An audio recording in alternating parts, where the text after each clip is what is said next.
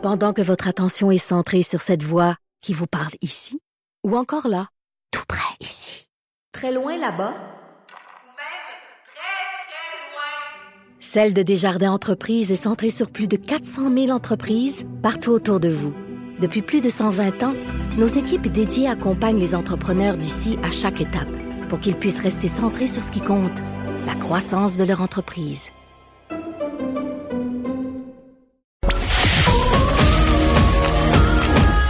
Vrais enjeux, les vraies questions. Trudeau, le midi.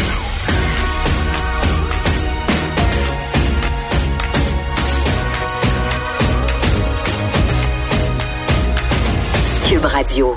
On a beaucoup parlé au cours des dernières semaines des problèmes dans les résidences pour personnes âgées. Hein. La maltraitance, on a beaucoup, on parle également de l'alimentation. Euh, beaucoup de dossiers qui euh, avaient fait surface dans le temps des fêtes, un peu après Noël, mais depuis quelques semaines, d'ailleurs je le dénonce souvent, hein, on, s'insurge lorsqu'il y a des dossiers qui touchent les aînés, la maltraitance, le sang de nos aînés. Je trouve toujours que notre euh, indignation est un peu à géométrie variable. On s'indigne, on se pose des questions et finalement ça tombe un peu dans l'oubli et on passe à autre chose. Lorsqu'on a parlé dans les dernières semaines, euh, il a été question des inspections dans les résidences privées pour aînés. Hein. Souvenez-vous, la ministre Kakis Marguerite Blais qui était, je pense que c'est important de le mentionner, euh, ministre libéral des aînés euh, pendant plusieurs années, disait non, non, des inspections, on va en faire des inspections surprises et tout. Mais là, ce matin, on apprend que le nombre d'inspections dans les résidences privées a chuté drastiquement au cours des dernières années. C'est le Parti québécois qui a euh, diffusé cette information-là, publiée dans le Journal de Québec, Journal de Montréal, euh, ce matin. Et pour en parler, j'ai avec moi dans notre studio, dans notre confortable studio sur la colline parlementaire, Harold Lebel, député de Rimouski pour le Parti québécois et porte-parole en matière d'aînés et proches aidants. Bon midi, Monsieur Lebel. Oui, bon midi. Qu'est-ce qu'on apprend ce matin? Euh, dressons le portrait, là, euh, que les gens comprennent à quel point, lorsqu'on dit il y a eu diminution des inspections, c'est pas c'est pas petit, c'est pas mineur, c'est assez impressionnant et inquiétant. C'est impressionnant. On parle autour de 1000 inspections qu'il y avait dans les années 2012, euh, 2013, et on était rendu en 2018 à 180, 180 inspections. Ça a comme euh, diminué drastiquement et pourtant les besoins sont, sont encore plus présent qu'avant. Euh, on est dans une société qui est vieillissante. Euh, il faut absolument qu'on se rende compte de ça. Là. Ça, ça ira pas en diminuant la pression que, que la société va avoir par rapport à comment on traite les aînés au Québec. Euh, moi, dans le Bas-Saint-Laurent, il y a une personne sur quatre qui a 65 ans et plus. Imaginez, une personne sur quatre qui a 65 ans et plus. C'est sûr que ça a un impact sur l'organisation de nos municipalités, la, la ville de Rimouski. C'est certain. Et au Québec, on va arriver à ce niveau-là dans 10 ans. Fait qu'il faut se préparer.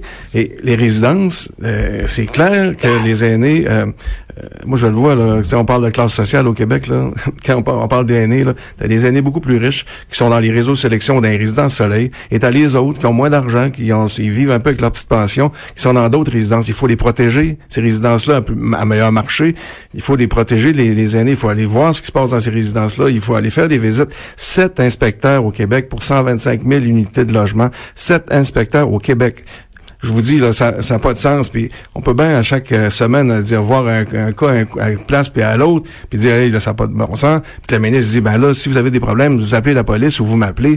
On n'est plus rendu là, là. S'il vous plaît, il faut. puis je vous dis, moi je suis plus touché par ça parce que je le vois plus dans ma région. Puis je vous dis, au Québec, on va arriver à ça bientôt. Préparons-nous fait qu'on l'a échappé en tant que société. Moi, je me souviens à l'époque où j'étais avec les, jeunes libéraux provinciaux, euh, on avait fait un congrès jeune là-dessus, je pense en 2002-2003, sur le défi démographique. Puis on se disait, hey, ça s'en vient, là, le mur s'en vient. À un moment donné, il va y avoir un transfert. La majorité des gens qui vont être à la retraite, une minorité qui va travailler pour payer les services et tout.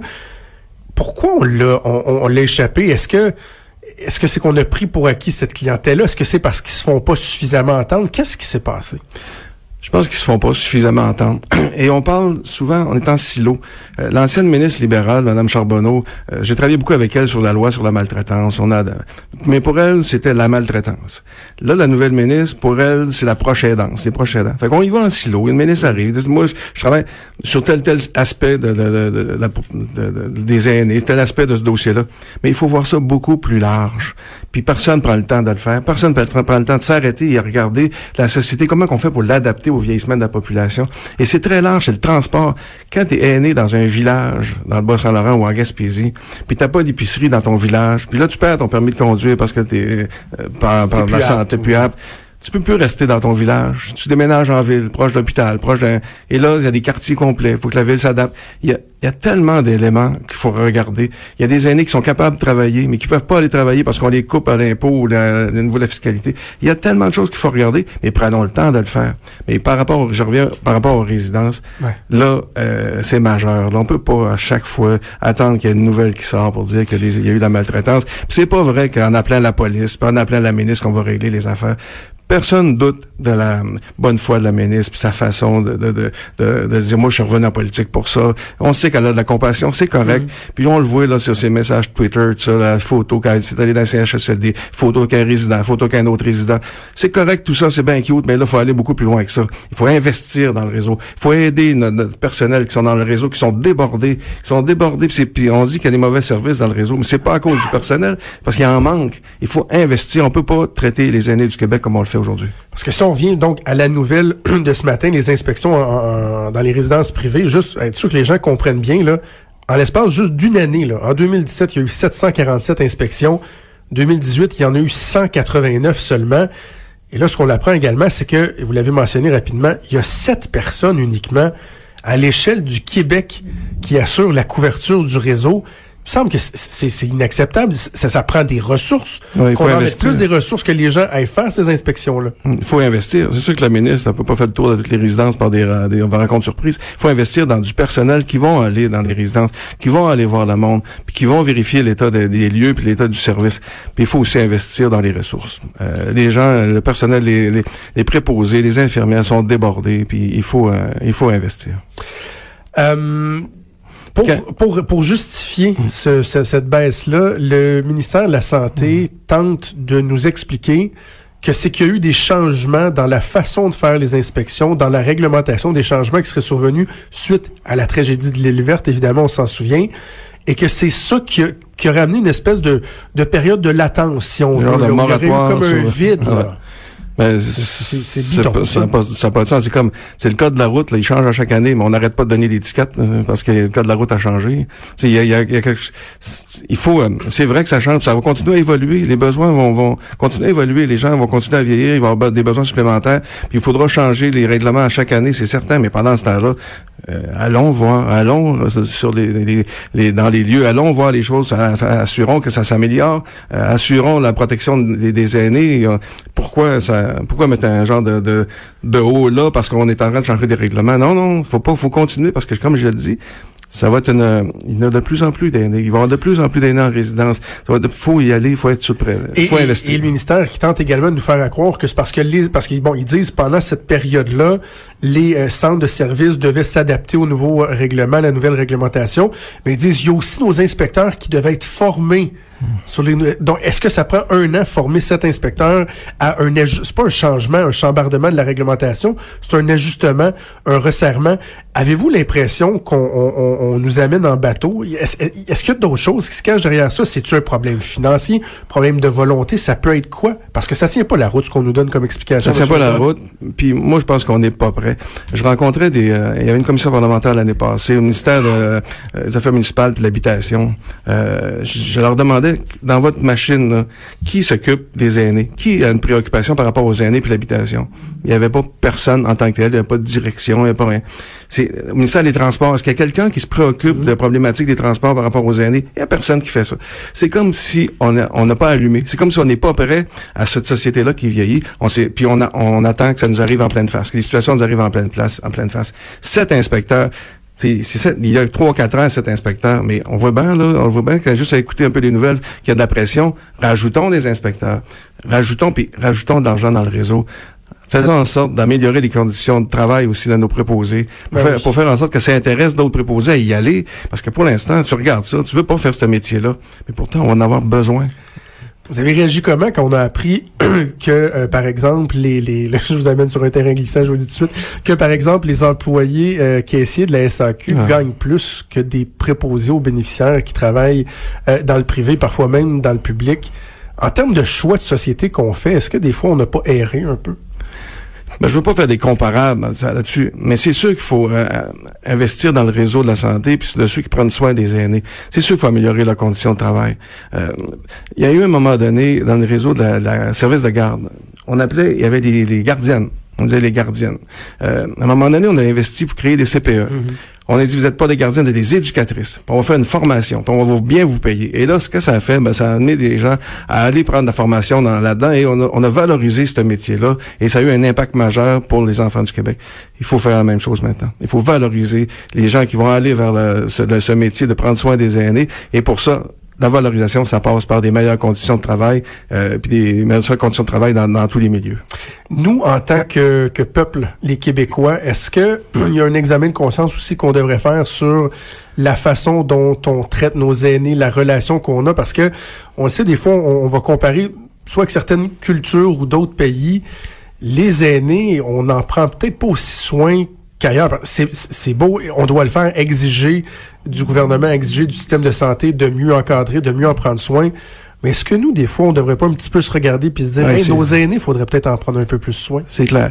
Il faut en prendre soin. Il faut protéger les aînés qui sont plus vulnérables, mais il faut aussi laisser les aînés qui, qui ont encore le goût de participer à la vie sociale, faut les écouter davantage. Faut les laisser continuer à participer. Faut arrêter de dire euh, que dans nos, dans nos réseaux, dire, gars, ça, faut rajeunir absolument, puis il faut se débarrasser des plus vieux, euh, parce que non, les aînés ont encore des choses à faire, encore des choses à dire.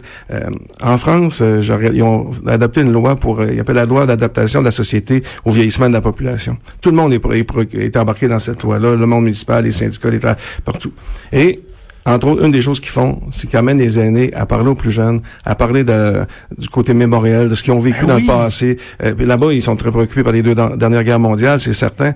Mais nous aussi, on pourrait faire... Il y a des aînés qui pourraient... Moi, chez nous, je le vois dans des écoles, les aînés pourraient dire comment on a bâti euh, le, le bas du fleuve, comment Tellement. on a bâti nos villages, qu'est-ce qui s'est passé, c'est quoi les vieux métiers, comment c'était, dire ça à nos jeunes, faire en sorte que les jeunes communiquent, que, que ça deviennent complices des aînés. Ce serait tellement bon pour les aînés, tellement bon pour nos jeunes. Transfert des compétences, Oui, des Moi, un des moments, plein de que- choses qu'on peut un des moments que j'apprécie dans l'année, là, c'est lorsque le jour du souvenir arrive Mm. et que l'on voit des anciens combattants qui vendent des coquelicots.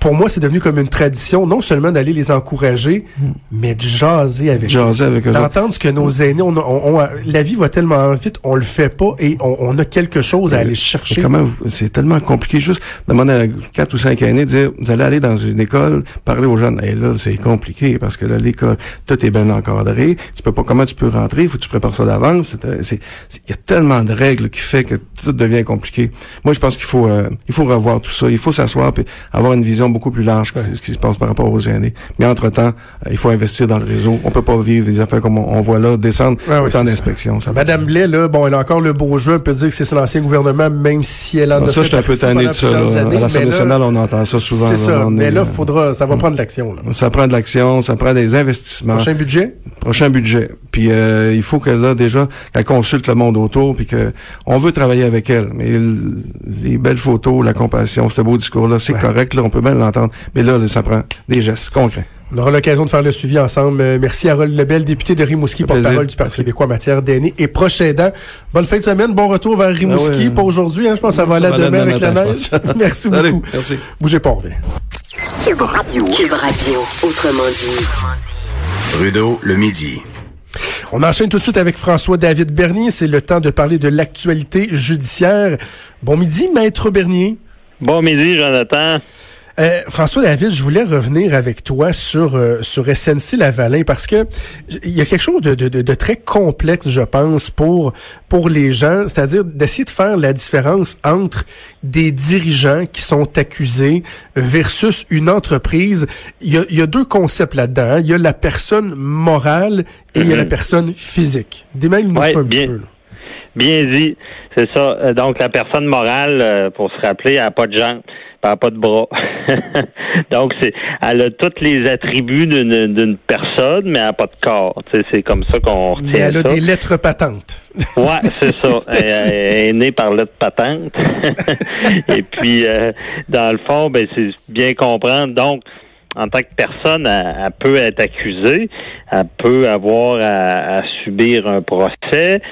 Sauf que, ben, comme on voit dans SNC Lavalin, c'est que comprenez bien qu'on peut pas mettre en prison euh, une entreprise parce qu'elle n'a pas de corps. Donc, on, au final, comment on peut la sanctionner de commettre un, un geste criminel, même si c'est très grave, c'est en lui donnant une amende. Et souvent, c'est des amendes très, très salées qui, qui bon, ça équivaudra jamais à emprisonner euh, quelqu'un.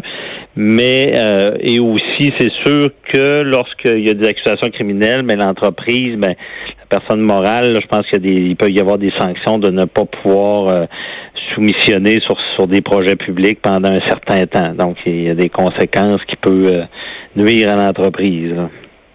Et il n'y a aucun lien, j'imagine, en tout cas tu sauras me le dire, entre le fait que des condamnations vont avoir lieu euh, auprès de, de, personnes, donc des anciens dirigeants, et le traitement qu'on va qu'on va faire euh, à l'entreprise. Il n'y a pas, il y a pas d'aveu de culpabilité par association ou euh, vice versa, par exemple. Non, c'est ça. C'est vraiment deux personnes.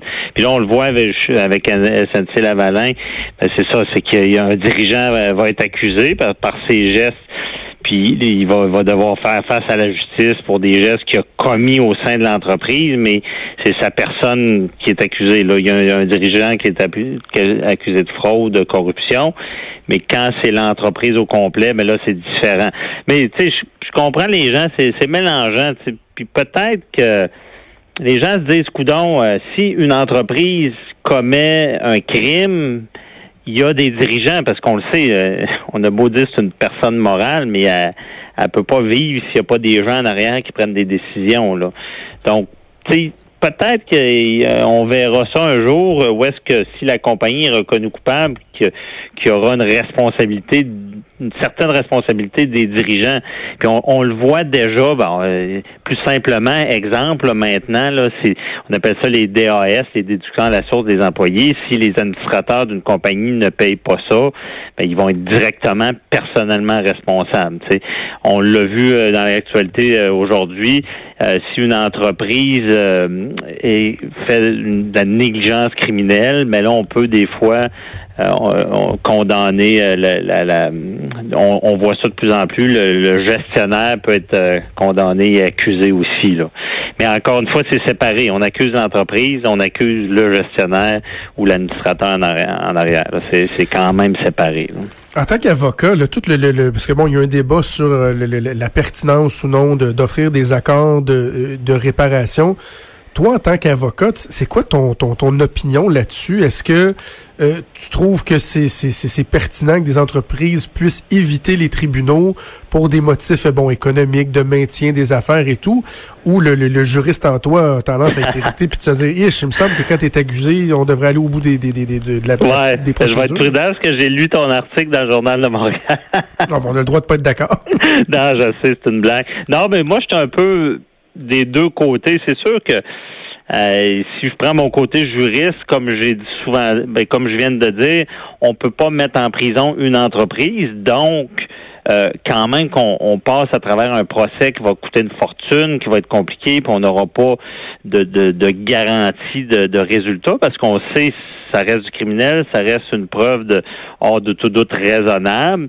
Donc, je me dis, le, fameux accord de réparation de sursis, c'est quand même, c'est très logique. On a mis ça depuis octobre dernier, là, ben, ça fait un an, je pense, dans le code criminel.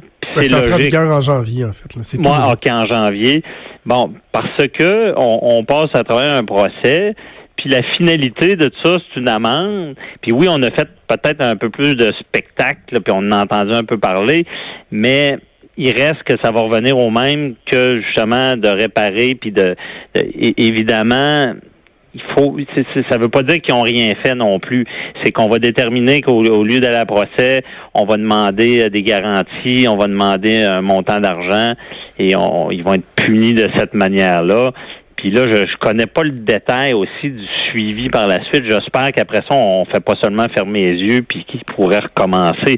Je pense qu'une fois que ça c'est fait, il y a des dispositions qui sont mises en place pour éviter euh, que ça, ça arrive encore. Fait que logiquement, je suis pour ça, parce que je, le dis souvent, des fois, le juridique, c'est toujours logique, malgré ce qu'on en pense.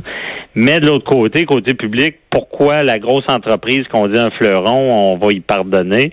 Et puis moi, le, petit entrepreneur, ben, euh, ou un entrepreneur qui, qui commet, on, on, va avoir deux mesures. Des fois, ça, c'est sûr, pour le public, c'est difficile à, avaler, là, puis ça, je le comprends. Puis aussi, ben, c'est certain que euh, on dit qu'il y a des jobs, mais c'est sûr que ça fait un peu, on, comme on appelle l'impunité. C'est comme si une entreprise, euh, elle, peut faire ce qu'elle veut, puis elle n'aura pas tant de conséquences par la suite. Ça, je comprends cet aspect-là, mais techniquement, moi, je suis pour ça. Et là, ben, Jonathan, aussi le gouvernement est dans l'eau chaude. Je Je sais pas si tu voudrais que j'explique ça un peu, le ben, pouvoir judiciaire versus le pouvoir, euh, exécutif. Ben oui, je t'écoute, vas-y. Mais c'est ça. Donc, évidemment, cet accord de réparation-là, qui est dans, maintenant dans le code criminel, mais comprenez bien, ça prend l'autorisation du ministre de la Justice pour que ça procède.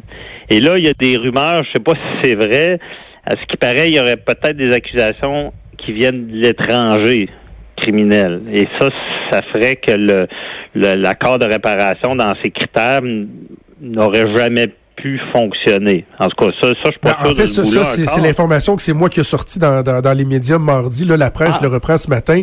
C'est quand on, on, regarde on, le détail de, du règlement, ce que ça dit, c'est que euh, lorsqu'on étudie la possibilité d'aller de l'avant avec un accord de, de réparation, si les faits qui sont reprochés touchent la corruption d'agents étrangers, donc, en clair, est-ce que ça s'est passé dans des pays étrangers? On ne devrait pas pouvoir prendre en considération euh, le, la sauvegarde de, de l'économie, les enjeux nationaux, un peu finalement ce qu'on essaie de mettre de l'avant pour SNC. Ça ne devrait pas s'appliquer. Donc, et c'est pour ça que moi j'ai amené ça mardi en disant, ben tout le monde qui se demande pourquoi la ministre voulait pas, ben c'est, elle était peut-être là la raison. Peut-être que selon les dispositions de la loi, du règlement, SNC n'était juste pas éligible à avoir un accord de réparation. Ben c'est ça, puis c'est bien expliqué, puis je confirme que oui, c'est dans les critères. Donc, euh, et, mais là, le bout que je sais pas, c'est tous les détails, si ça touche euh, des euh, à l'étranger ou pas, ou s'il y aurait d'autres accusations là, qui pourraient venir de l'étranger. Tu sais, c'est tout ça. Mais évidemment, peut-être que ça ne pouvait carrément pas fonctionner, puis la ministre a décidé de de de de, de, de pas aller de l'avant, ou quand même ça ça prend l'autorisation de la ministre pour aller de l'avant. Fait que les pressions là, c'est ça qu'on se, on se demande. Puis pour nos auditeurs, ben, la ligne est où? C'est sûr qu'un un premier ministre va parler à sa ministre de la Justice. Puis là, pourquoi on dit à c'est le secret professionnel? Ben, c'est comme son avocat. Là. C'est, euh, donc, euh, il y, a, des, des, décisions qui sont prises, mais il y a une grosse différence à dire on n'est pas d'un pays où est-ce que euh, le, politique ordonne des exécutions judiciaires. Lui poursuit-le, lui poursuit-le pas parce qu'on l'aime. Tu sais, c'est pas comme ça. Donc, c'est sûr que si ils parlent entre eux, bon, une stratégie, ça va, mais si le premier ministre dit à, la, à sa ministre de la Justice, écoute, euh, tu vas aller de l'avant avec ça, sinon, là, c'est le sinon qui est la ligne qui, qui pourrait être franchie, ou on, dit sinon tu perds ta job ou laisser croire qu'elle va la perdre. C'est, ça peut être une pression aussi. Là. Écoute, c'est pas toi qui vas faire le travail, mais ça va être un autre. Mais là, on est peut-être d'impression. Donc c'est toute la controverse. Puis c'est tout ça qu'on dit que le, le, pouvoir judiciaire puis le pouvoir exécutif, qui doivent être séparés. Ben, c'est là la ligne. Est-ce qu'il a mis une pression pour avoir un résultat dans le juridique? François David, avant de te laisser, dimanche, j'appelle mon avocat. On parle de quoi? Oh, des gros sujets. Justement, on va parler de SNC Lavalin, puis euh, il y aura le, député euh, Pierre Paulus qui vient nous expliquer un peu sa théorie sur tout ça. Et aussi, ben, un, dossier touchant, c'est Marie-Ève Couture qui a bénéficié de l'aide à mourir le 8 février dernier, qui mm. vient nous dire, ben, c'est, pardon, mal expliqué mon affaire. Son père vient nous expliquer comment ça s'est passé, puis le message qu'elle voulait laisser, parce qu'elle, elle, elle a dû se battre pour avoir l'aide médicale à mourir. Et il y a Nathalie Simard qui vient nous expliquer aussi euh, comment elle a piégé son impresario avec les micros puis les, les, oh, caméras ah à l'époque. Oh, OK. on va écouter ça assurément dimanche à 10h. J'appelle mon avocat. François David, toujours un plaisir de te parler. Ah oui, à la semaine prochaine. Bye bye. Merci. C'était Maître François David Bernier. Et juste avant d'aller en pause, juste un petit mot sur euh, les maternelles 4 ans. Je suis content de voir que euh, il y a quelques personnes qui ont dénoncé le dérapage des partis d'opposition au cours des dernières heures. On peut questionner euh, la pertinence du projet l'entêtement du gouvernement parce que bon, François Legault veut aller de l'avant avec les maternelles 4 ans, il y croit, il en fait même une affaire personnelle, c'est lui qui était là hier euh, à l'annonce euh, dans, une, dans une école avec son ministre de l'Éducation, Jean-François Roberge. On me disait des gens de son entourage me disaient lui-même euh, dans, dans, ses connaissances, il y a des, des personnes qui étant jeunes ont eu des difficultés d'apprentissage. Je pense qu'il se dit ouais, ces gens-là auraient pu bénéficier d'un meilleur encadrement. Euh, l'éducation pour lui c'est essentiel. Donc, la volonté est là. On peut se poser des questions à savoir, bon, est-ce qu'on a vraiment besoin d'en avoir 5500? Est-ce qu'ils vont être capables de faire autant de classes? Combien ça va coûter? C'est correct. Mais les dérapages, là, tu sais, Marois Risky qui s'en va dire euh, Ah, là, là, ils vont tellement avoir besoin de classe, là, qu'il faudra expliquer à des jeunes qui pourront plus avoir leur cours de musique parce que on va prendre les locaux de musique ou il y auront plus de, cours de gymnastique parce qu'ils vont être obligés de prendre les gymnases pour faire des classes de maternelle 4 ans. Un instant, là. Un instant. Et Véronique Yvon, que, que j'aime bien, j'ai échangé même avec elle, je sais qu'elle était en, entrevue ce matin euh, à Cube, je sais qu'elle a dit, bon, on devrait mettre l'accent sur les CPE. OK, parfait, il y, a des trucs qui se défendent là-dedans. Mais de dire, par exemple, que personne n'en veut, que c'est de l'entêtement, de l'acharnement, ben, je m'excuse, mais c'est une des promesses fortes du gouvernement Legault. Ils ont été élus là-dessus. Donc, est-ce qu'on peut au moins euh, donner la chance aux coureurs, voir comment ça va cheminer, plutôt que de se braquer, le, réseau qui se braque tout le temps, comme la Fédération des enseignants euh, s'est braquée cette semaine lorsque, ouf, on a proposé d'avoir deux récréations de 20 minutes dans la journée. C'est fatigant de voir qu'on n'est jamais capable de rien mettre de l'avant. Peut-être que je le répète souvent, mais je vais continuer à le répéter. À un moment donné, il faudra que les choses changent et ça touche autant les gens qui font des moyens de pression, qui ont des revendications, que les politiciens eux-mêmes, qui après ça se demandent pourquoi les gens décrochent et ont de la misère à écouter, à tendre l'oreille lorsque les politiciens leur parlent. On va faire une pause et on finit la semaine comme à chaque vendredi avec mon ami Vincent Dessureau. Bougez pas. Jusqu'à 13. Trudeau, le